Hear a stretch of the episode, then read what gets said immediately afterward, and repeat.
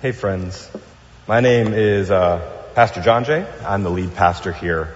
And this morning, Brian, you can throw up the first slide for us. This morning, we're going to talk about um, anchors of belonging. So it's the first of four different teachings as we get ready for Advent. Advent is almost here. Do we know what Advent is? Advent is the season right before Christmas. Now, you might think, Christmas has already started because this like red cups are out at Starbucks. Advent is how we get ready.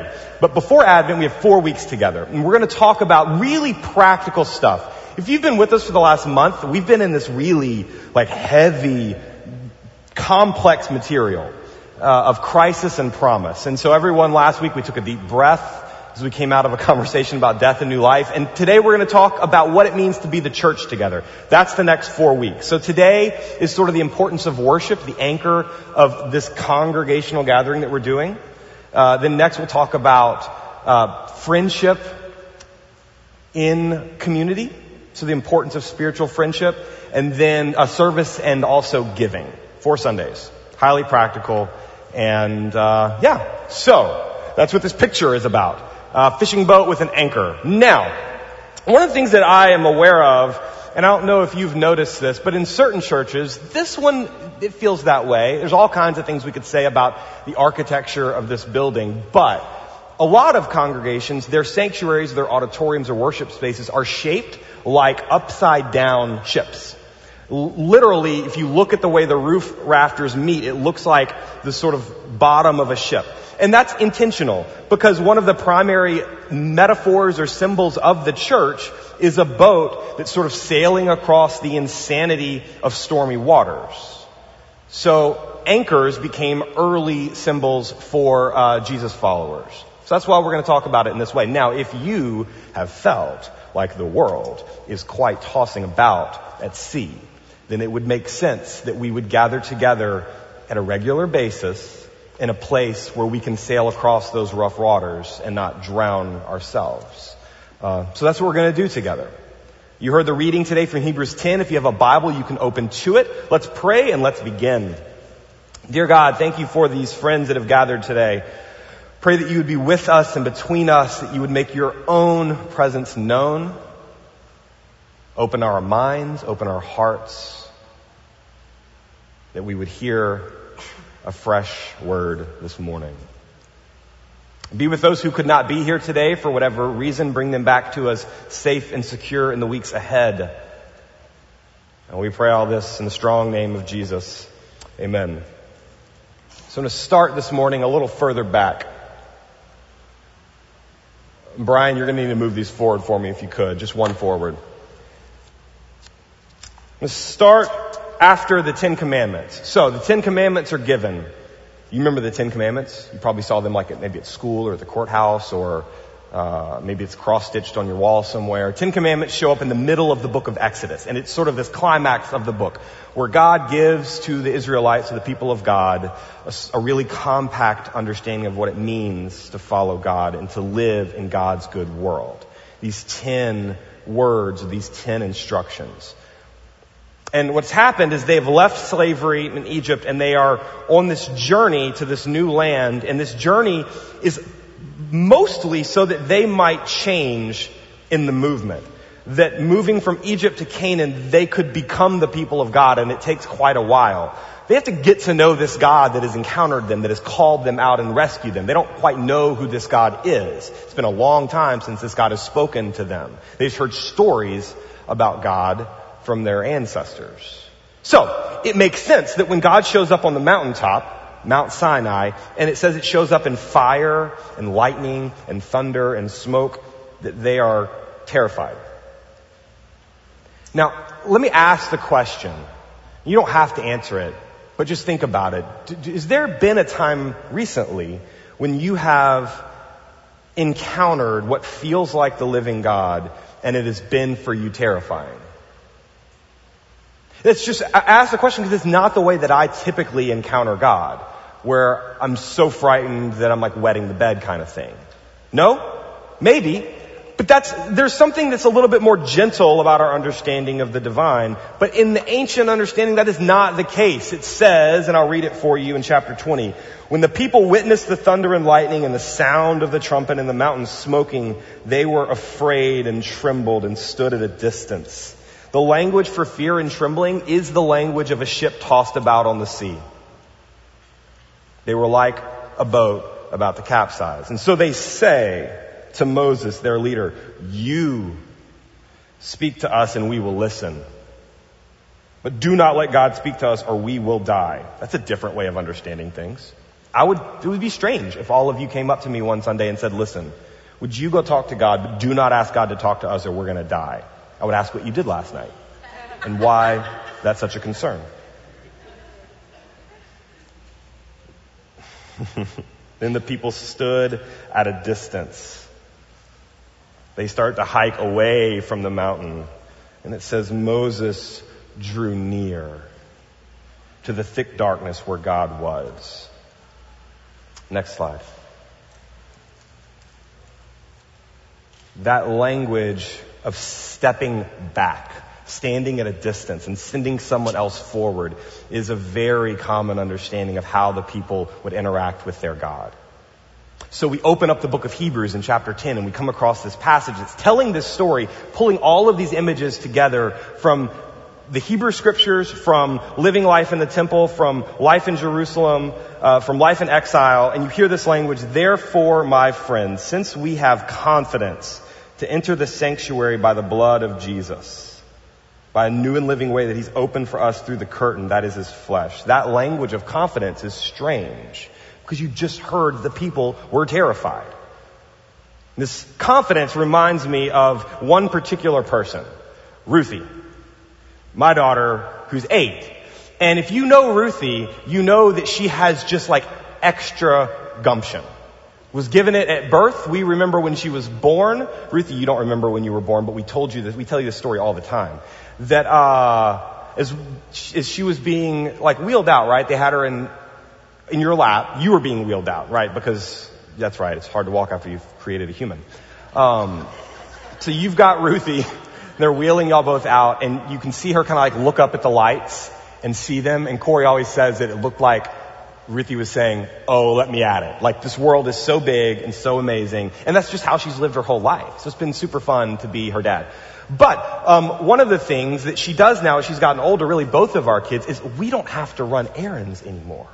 Because if you've got a kid who's got gumption, you can send them to do anything and they'll do it. And the bonus of that too is for things like waiting for a table at a restaurant. If you send an eight year old girl, like there's a good chance she's going to get more done than if you send this to do anything. Right? And uh, so this is a picture of when we went to, to Disney a couple of weeks ago. I survived Disney, right?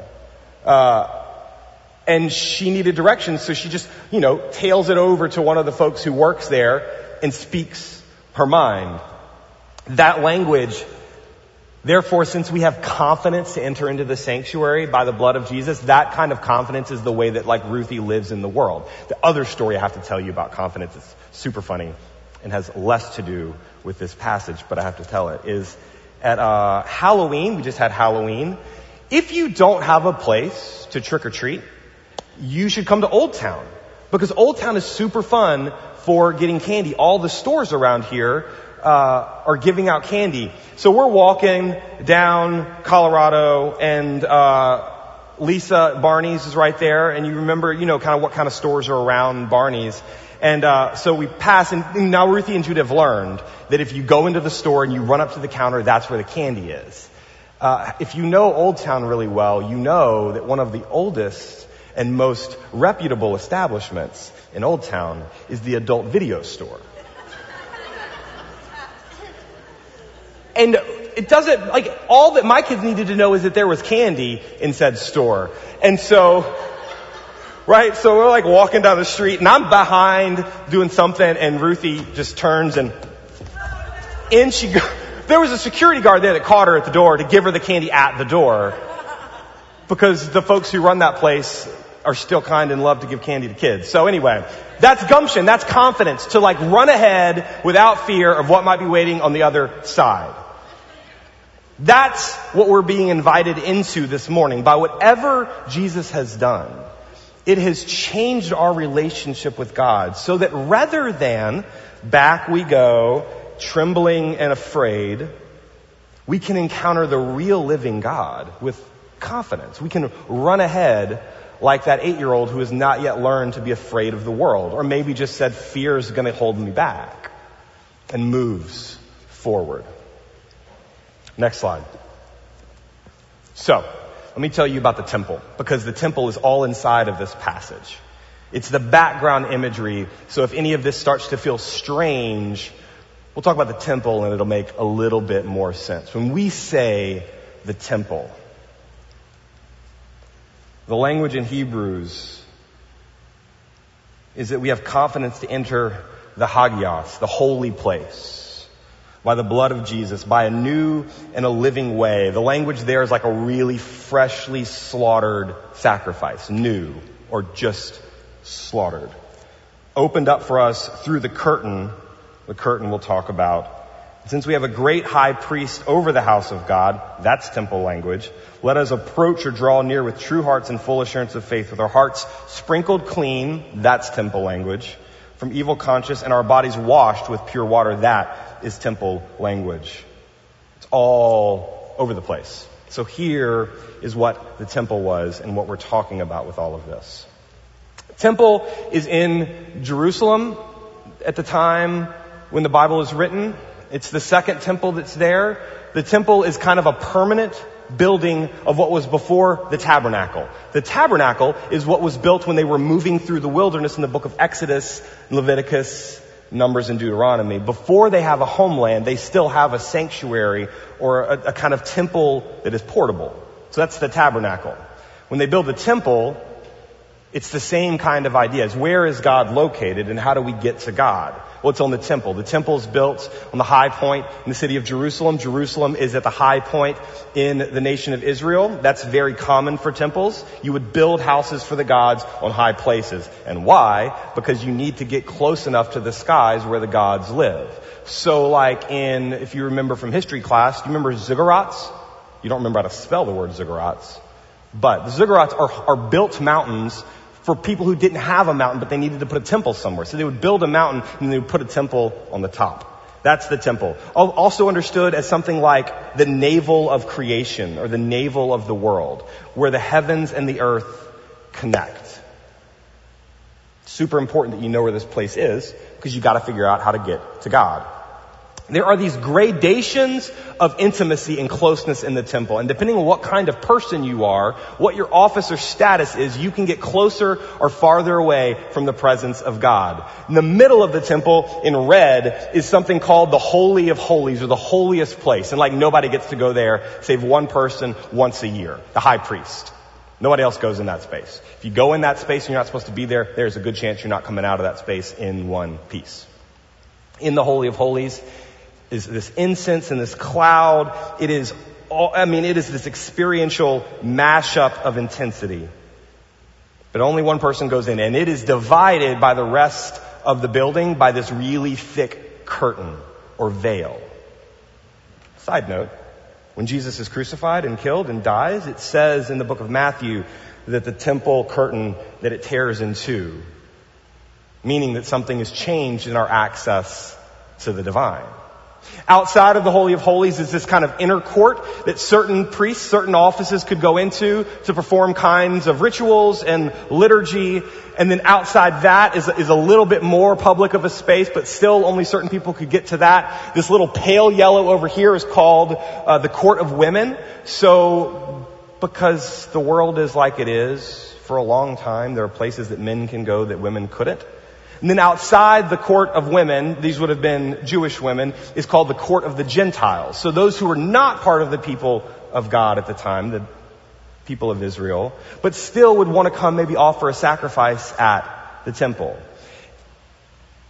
And what the passage in Hebrews is saying, I'll read it again for you, is since we have confidence to enter the sanctuary by the blood of Jesus, new and living way opened for us through the curtain, that is his flesh, the image is of somebody sprinting through all of those barriers, right to the center of the heart of God. Full confidence. And why? Because there has been some new channel opened in that space. Next slide.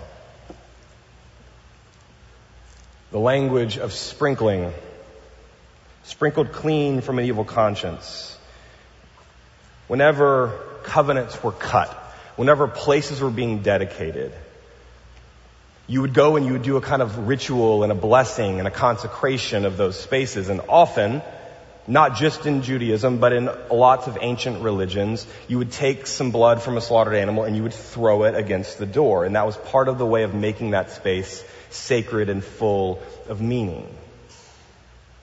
And so it says in this passage that we are sprinkled clean from an evil conscience. In the next slide, it says that we are washed with pure water. If you, they've just done some new excavation at the Temple Mount uh, and found all of these mikvahs. So mikvah is something called a ritual bath. When we talk about baptism, our baptismal area is in the back here. Um, that is inherited symbolism and meaning from the idea of a Jewish mikvah. So Jesus is baptized by John the Baptist in some kind of ritual cleansing ceremony. But there are all of these sunken in um, wading pools all around the temple. Because if you were going to enter into the temple, and you would make this journey like maybe a couple of different times a year from wherever you lived in Israel to Jerusalem. And you had to like clean yourself up, not just physically because you had been hiking for a while, but, but also spiritually and emotionally. You would need to wash whatever had gotten on you, off of you. And so you would walk down into these pools and you would clean yourself up so that you could move a little bit closer and closer to the presence of God. Can you feel all of the different layers of care that we're given to approaching the divine. Now, uh, on Sundays, like I wake up at 5.30ish to start my day, and I'm usually at church at about 8.20, and we pray at 8.30, and then we pray again at 10, and then we enter into this space in a, in a hustle. I'm not sure if I'm always aware of how much care I'm even taking to enter into this space. But imagine all of this care given. If we like checked your hands at the door, if we did like a smell check, that would be strange. Right? We're not going to institute that, but it would be that kind of thing. Something is happening that is preparing the people to encounter God. And all of this takes place in the context of public worship. People gathered together in one place for one aim, one purpose.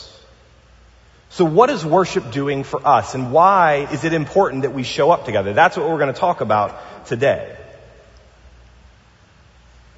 I mean, at its core, it's that we hope to encounter God. Not that we hope to encounter ideas about God. We do. We talk around these things sometimes, but that we might actually encounter the divine. At least that's what I'm here hoping for. And I know for many of you that's what you're here hoping for. So worship. Next slide. It locates us. It locates us because whether we realize it or not, just being in this world is dislocating. It's jarring it sets us on other paths. It takes us to other places we did not intend to go. And we need rhythms and patterns and habits of reorientation, of relocating us in a true space. So next slide. Let's talk about this location. One of the places, ways that it locates us is in just physically where are we?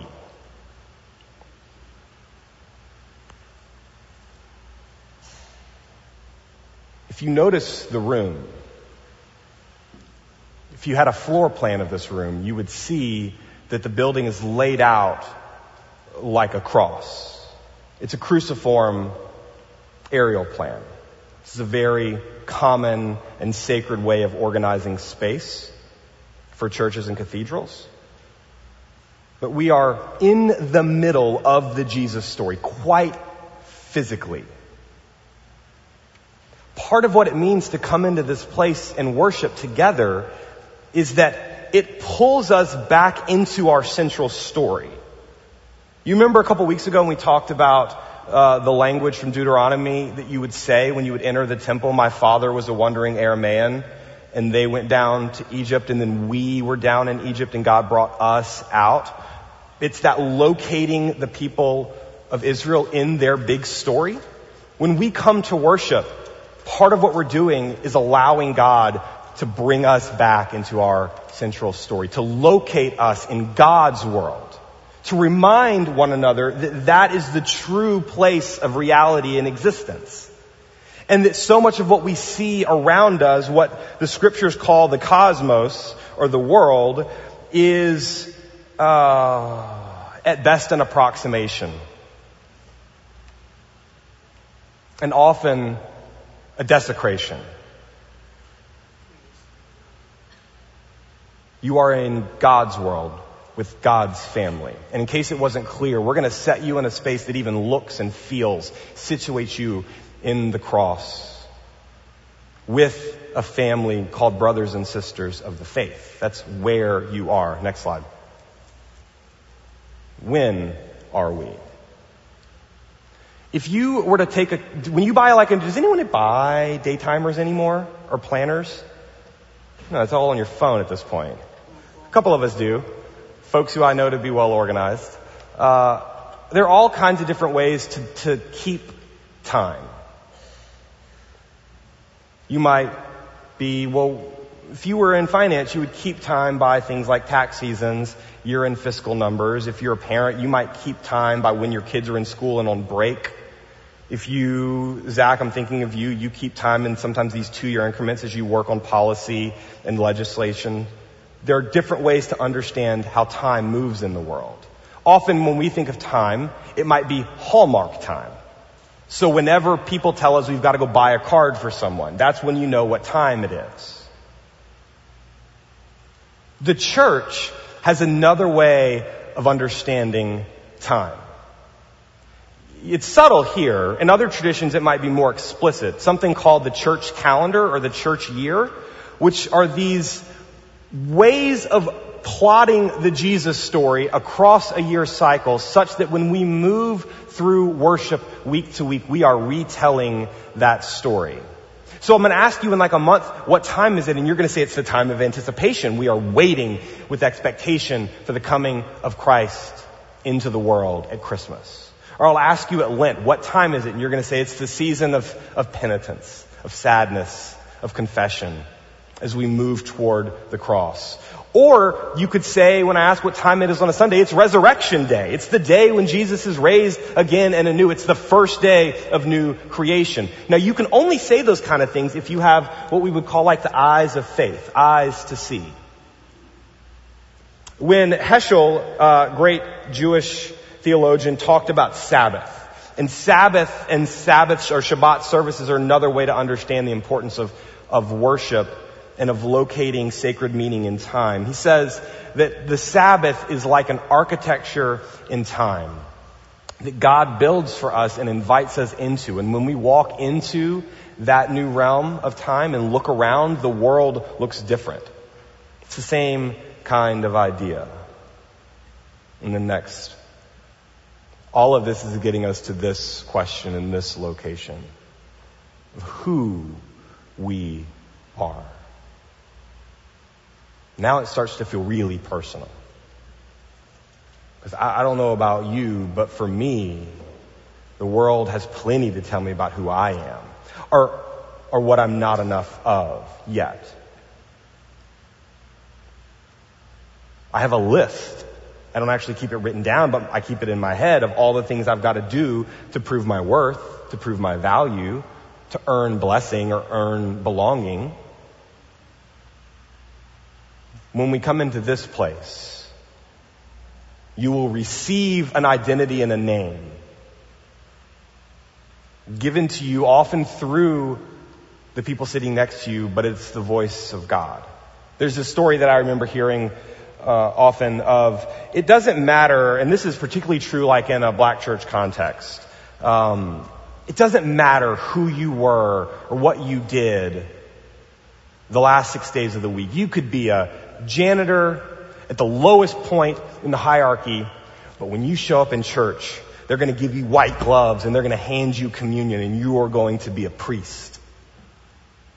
And who you are is not contingent on what you get paid to do. Who you are is what God has called you to be in this world.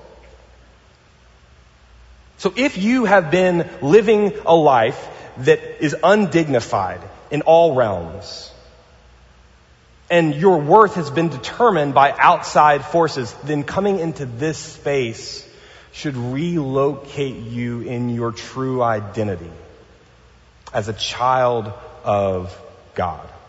Are you with me? Next. Which brings us to conversations about liturgy. So liturgy is a fancy word, which just means the work of the people. Liturgy is what we do up here. It is our rituals and our habits. One writer talks about there are liturgies all over the place that are both thin or that are thick with meaning. Uh, and so like, you know, a thin liturgy might be brushing your teeth in the morning. You do it every day, but it doesn't really like tell you much about who you are or where you are in the world.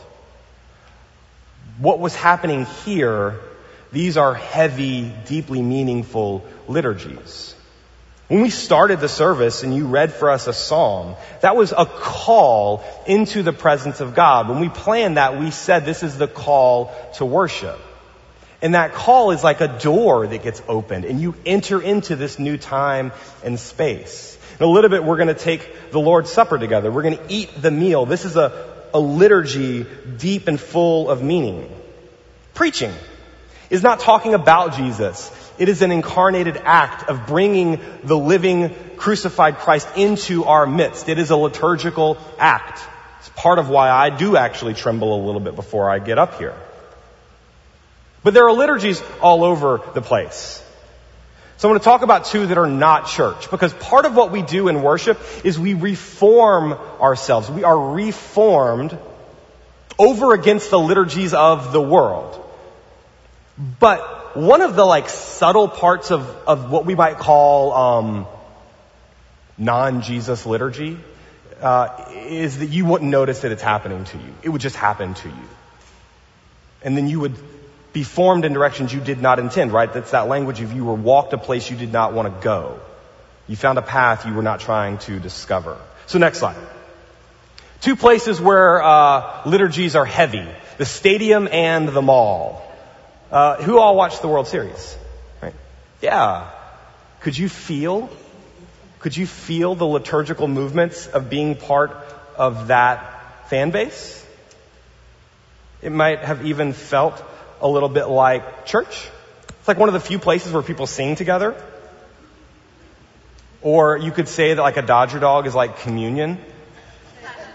I'm only kind of joking here, folks. Uh, or when a team wins and you dump all of that drink on that coach, it's like a baptism. They've like been made new. I'm not joking. Next slide. I'm from New Orleans. This is a shirt that uh, gets printed. That is the Superdome. The Saints play in the Superdome. And uh, this is how folks in the city understood Sundays. See you at church. But church was the game. You Put on your, your Sunday best, it would say. I'm going to read you a passage from a book I've been reading this week about cultural liturgies, particularly what it means to say that big national sporting events are a kind of liturgical act. Again, when we say liturgy in this context, this is a set of habits or rituals that create and sustain meaning usually national myths. And I don't myths in something that's false, but myths in something that is really big and true.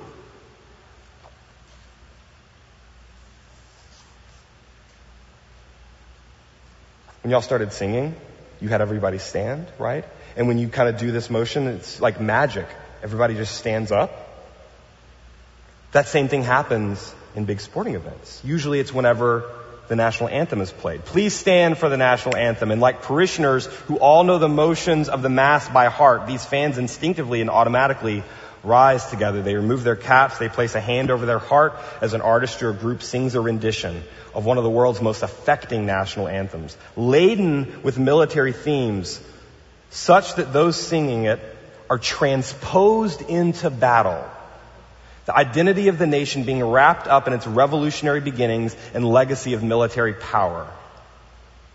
Perhaps even more importantly, this rehearses and renews the myth of national identity forged by blood sacrifice. There is a reason that we have created these rituals of meaning at these big public sporting events. Partly it's a way to ritualize war when we're not fighting. And to tell the stories of what we hope war might mean for us.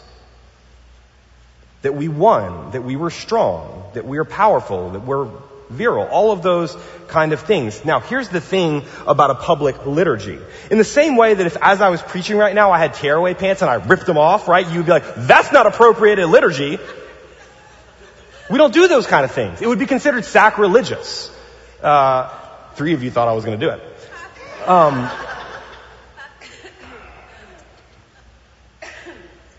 if these public rituals name and claim us in some kind of grounding identity, then what happens when someone defects? What happens when someone does not play along with the script? That would be called apostasy. Next slide.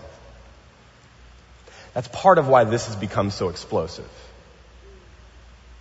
Kneeling when everyone's supposed to be standing is heresy if we are inside of a religious context. I'm intentionally asking you to feel the tension of this moment. Liturgies are powerful. When someone steps outside of them, they make themselves vulnerable. It's like when Jesus heals on the wrong day, and the religious leader's like, you can't do that, that's breaking the script stepping outside of the liturgy. Next slide. The mall. This is another place of meaning. Like if our religion is, uh, is endless consumption, and there's a good argument for that being our religion as Westerners, then the mall is a really good church.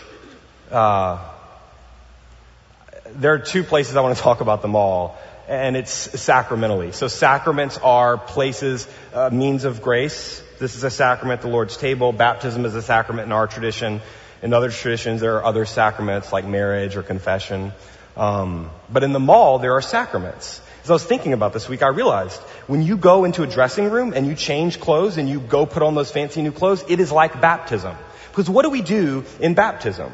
We enter into the waters without our clothes on, wearing these white robes. In the ancient times, baptism was crazy. You would go get baptized like literally naked. You would take off the clothes of this world, you would enter into the water, and for fun effect, the priest would spit on you and renounce the devil because spit has special powers with the devil, if you didn't know. And then when you came out of the waters, you would put on new clothes. You'd put on usually like a white robe that would signify a new you. I mean, if that's not what we do at the mall, I don't know what is go into the mall as an old person and come out renewed, maybe with our hair done, with new clothes on, and then we go and take communion at the food court. Again, I'm kind of poking fun, but like the argument that Jesus makes in the Gospels is that it is God and not Caesar who feeds and clothes us. So in the Sermon on the Mount when Jesus says like, look around you, who do you think created all of this? The lilies are clothed just fine and the birds are eating just fine because God is in charge of this world. But if the malls are anything, there are places where you're well fed and we are well clothed. And they tell us if we listen who our gods are. It is an immersive experience intentionally. It's why whenever I go to a mall, I get like a little bit nauseous until I really buy into the religion. Then I feel great. and I become new. Next slide. What liturgies are, are like schools of desire. They teach us what to love. And now we're getting to the heart of the thing. I don't know how to love God well. And I definitely don't know how to love God well in isolation from all of you. Or in isolation from the big story that we hear in scripture.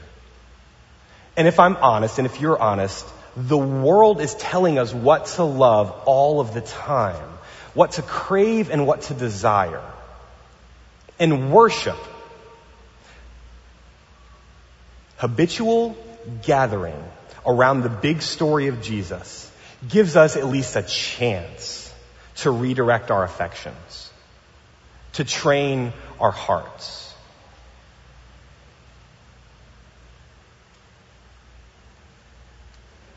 I said last week, it's like just an hour or hour and a half on a Sunday is not really enough because we are competing with how much cultural liturgy out in the world. All of the places that are telling us if you do this, buy this, give your heart to this, you will feel fulfilled. Every car commercial is a liturgy of fulfillment and self-actualization. They're not telling us what this vehicle will do for us pragmatically. They're telling us what kind of person we will be if we buy this vehicle. That is religious language. Every Sunday when you come here, we all, in leadership and together, tell each other who we are. Help to aim our love more precisely toward God and neighbor. Tell each other what neighbor means. It is like cutting channels for desire. That is what liturgy does. That is why it is so important. It is not, it, is not and can't be optional. In fact, in case we thought this is just like an additive to the spiritual life, and there has been a move in the last like 50 to 100 years toward privatization of faith where like I did a Bible study by myself each morning and therefore I met the risen Jesus. But this seems to be saying something else.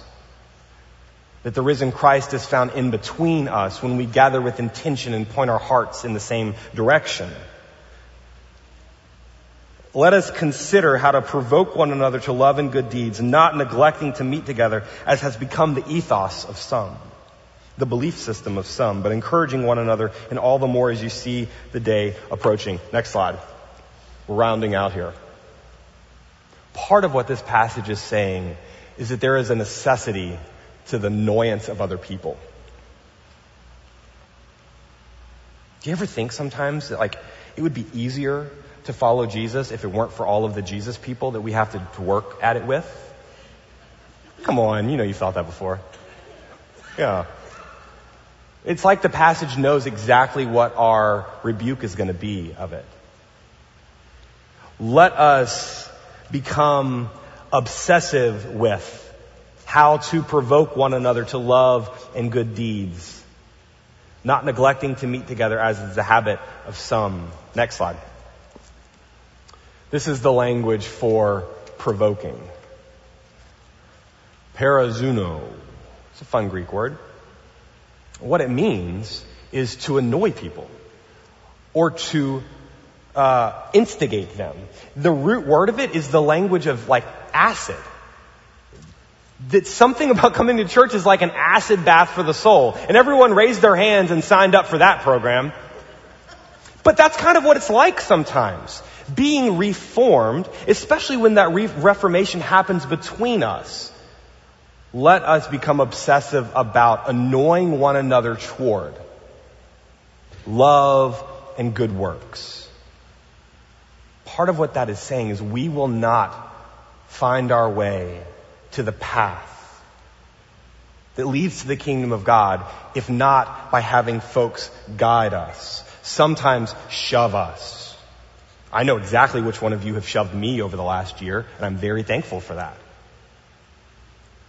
But it can be, it can be annoying, it can be provoking to have other people get to speak to you and about you in like deep truth. Now it doesn't say, and I'm sorry for those of you who have spent time in churches, say, uh, let's be obsessive about how to provoke one another into a reminder of all of the different ways that you have failed and sinned this week. It doesn't say that. It says, let's provoke one another to love and to good deeds.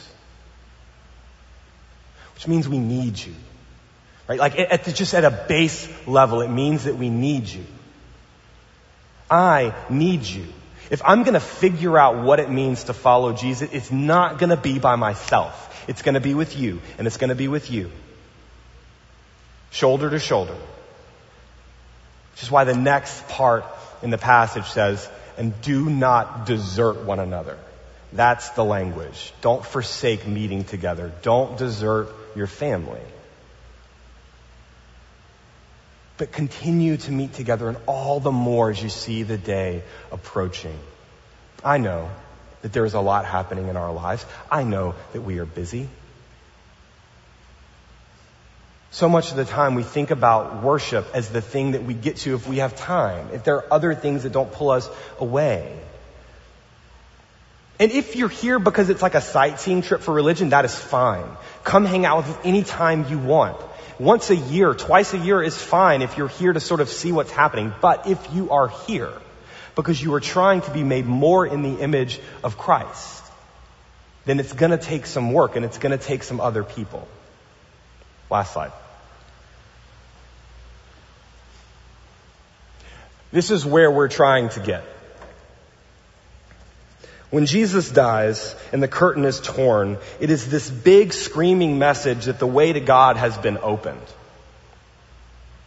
So in the passage in this letter, it says, since we have confidence to enter into the sanctuary, and here are all the reasons that we have confidence. It's basically all the things that Jesus has done, the reality that Jesus has created. It says, let us draw near. And that is the invitation. To draw near to God.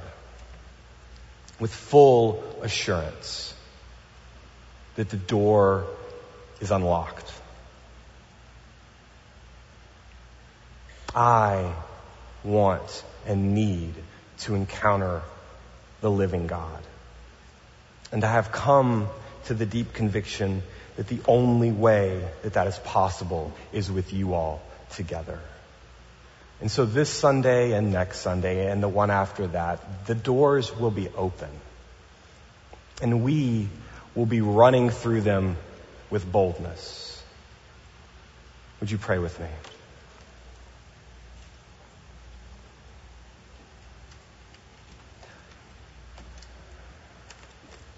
God of all creation,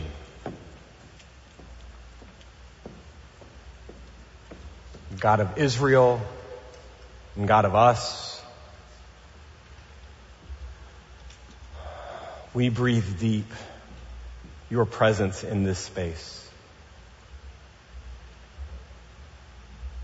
Together, we breathe deep your spirit.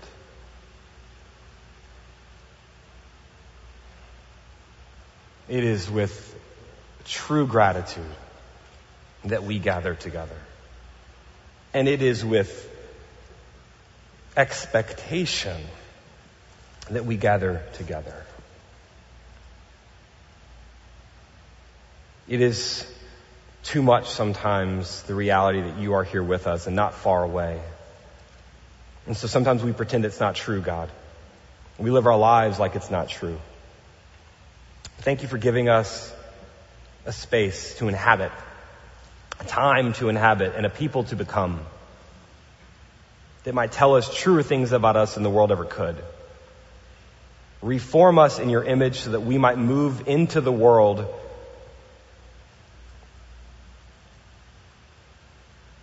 as representatives of heaven. Feed us on good food and good drink and clothe us in the big story. This is our prayer. In Jesus' name, amen.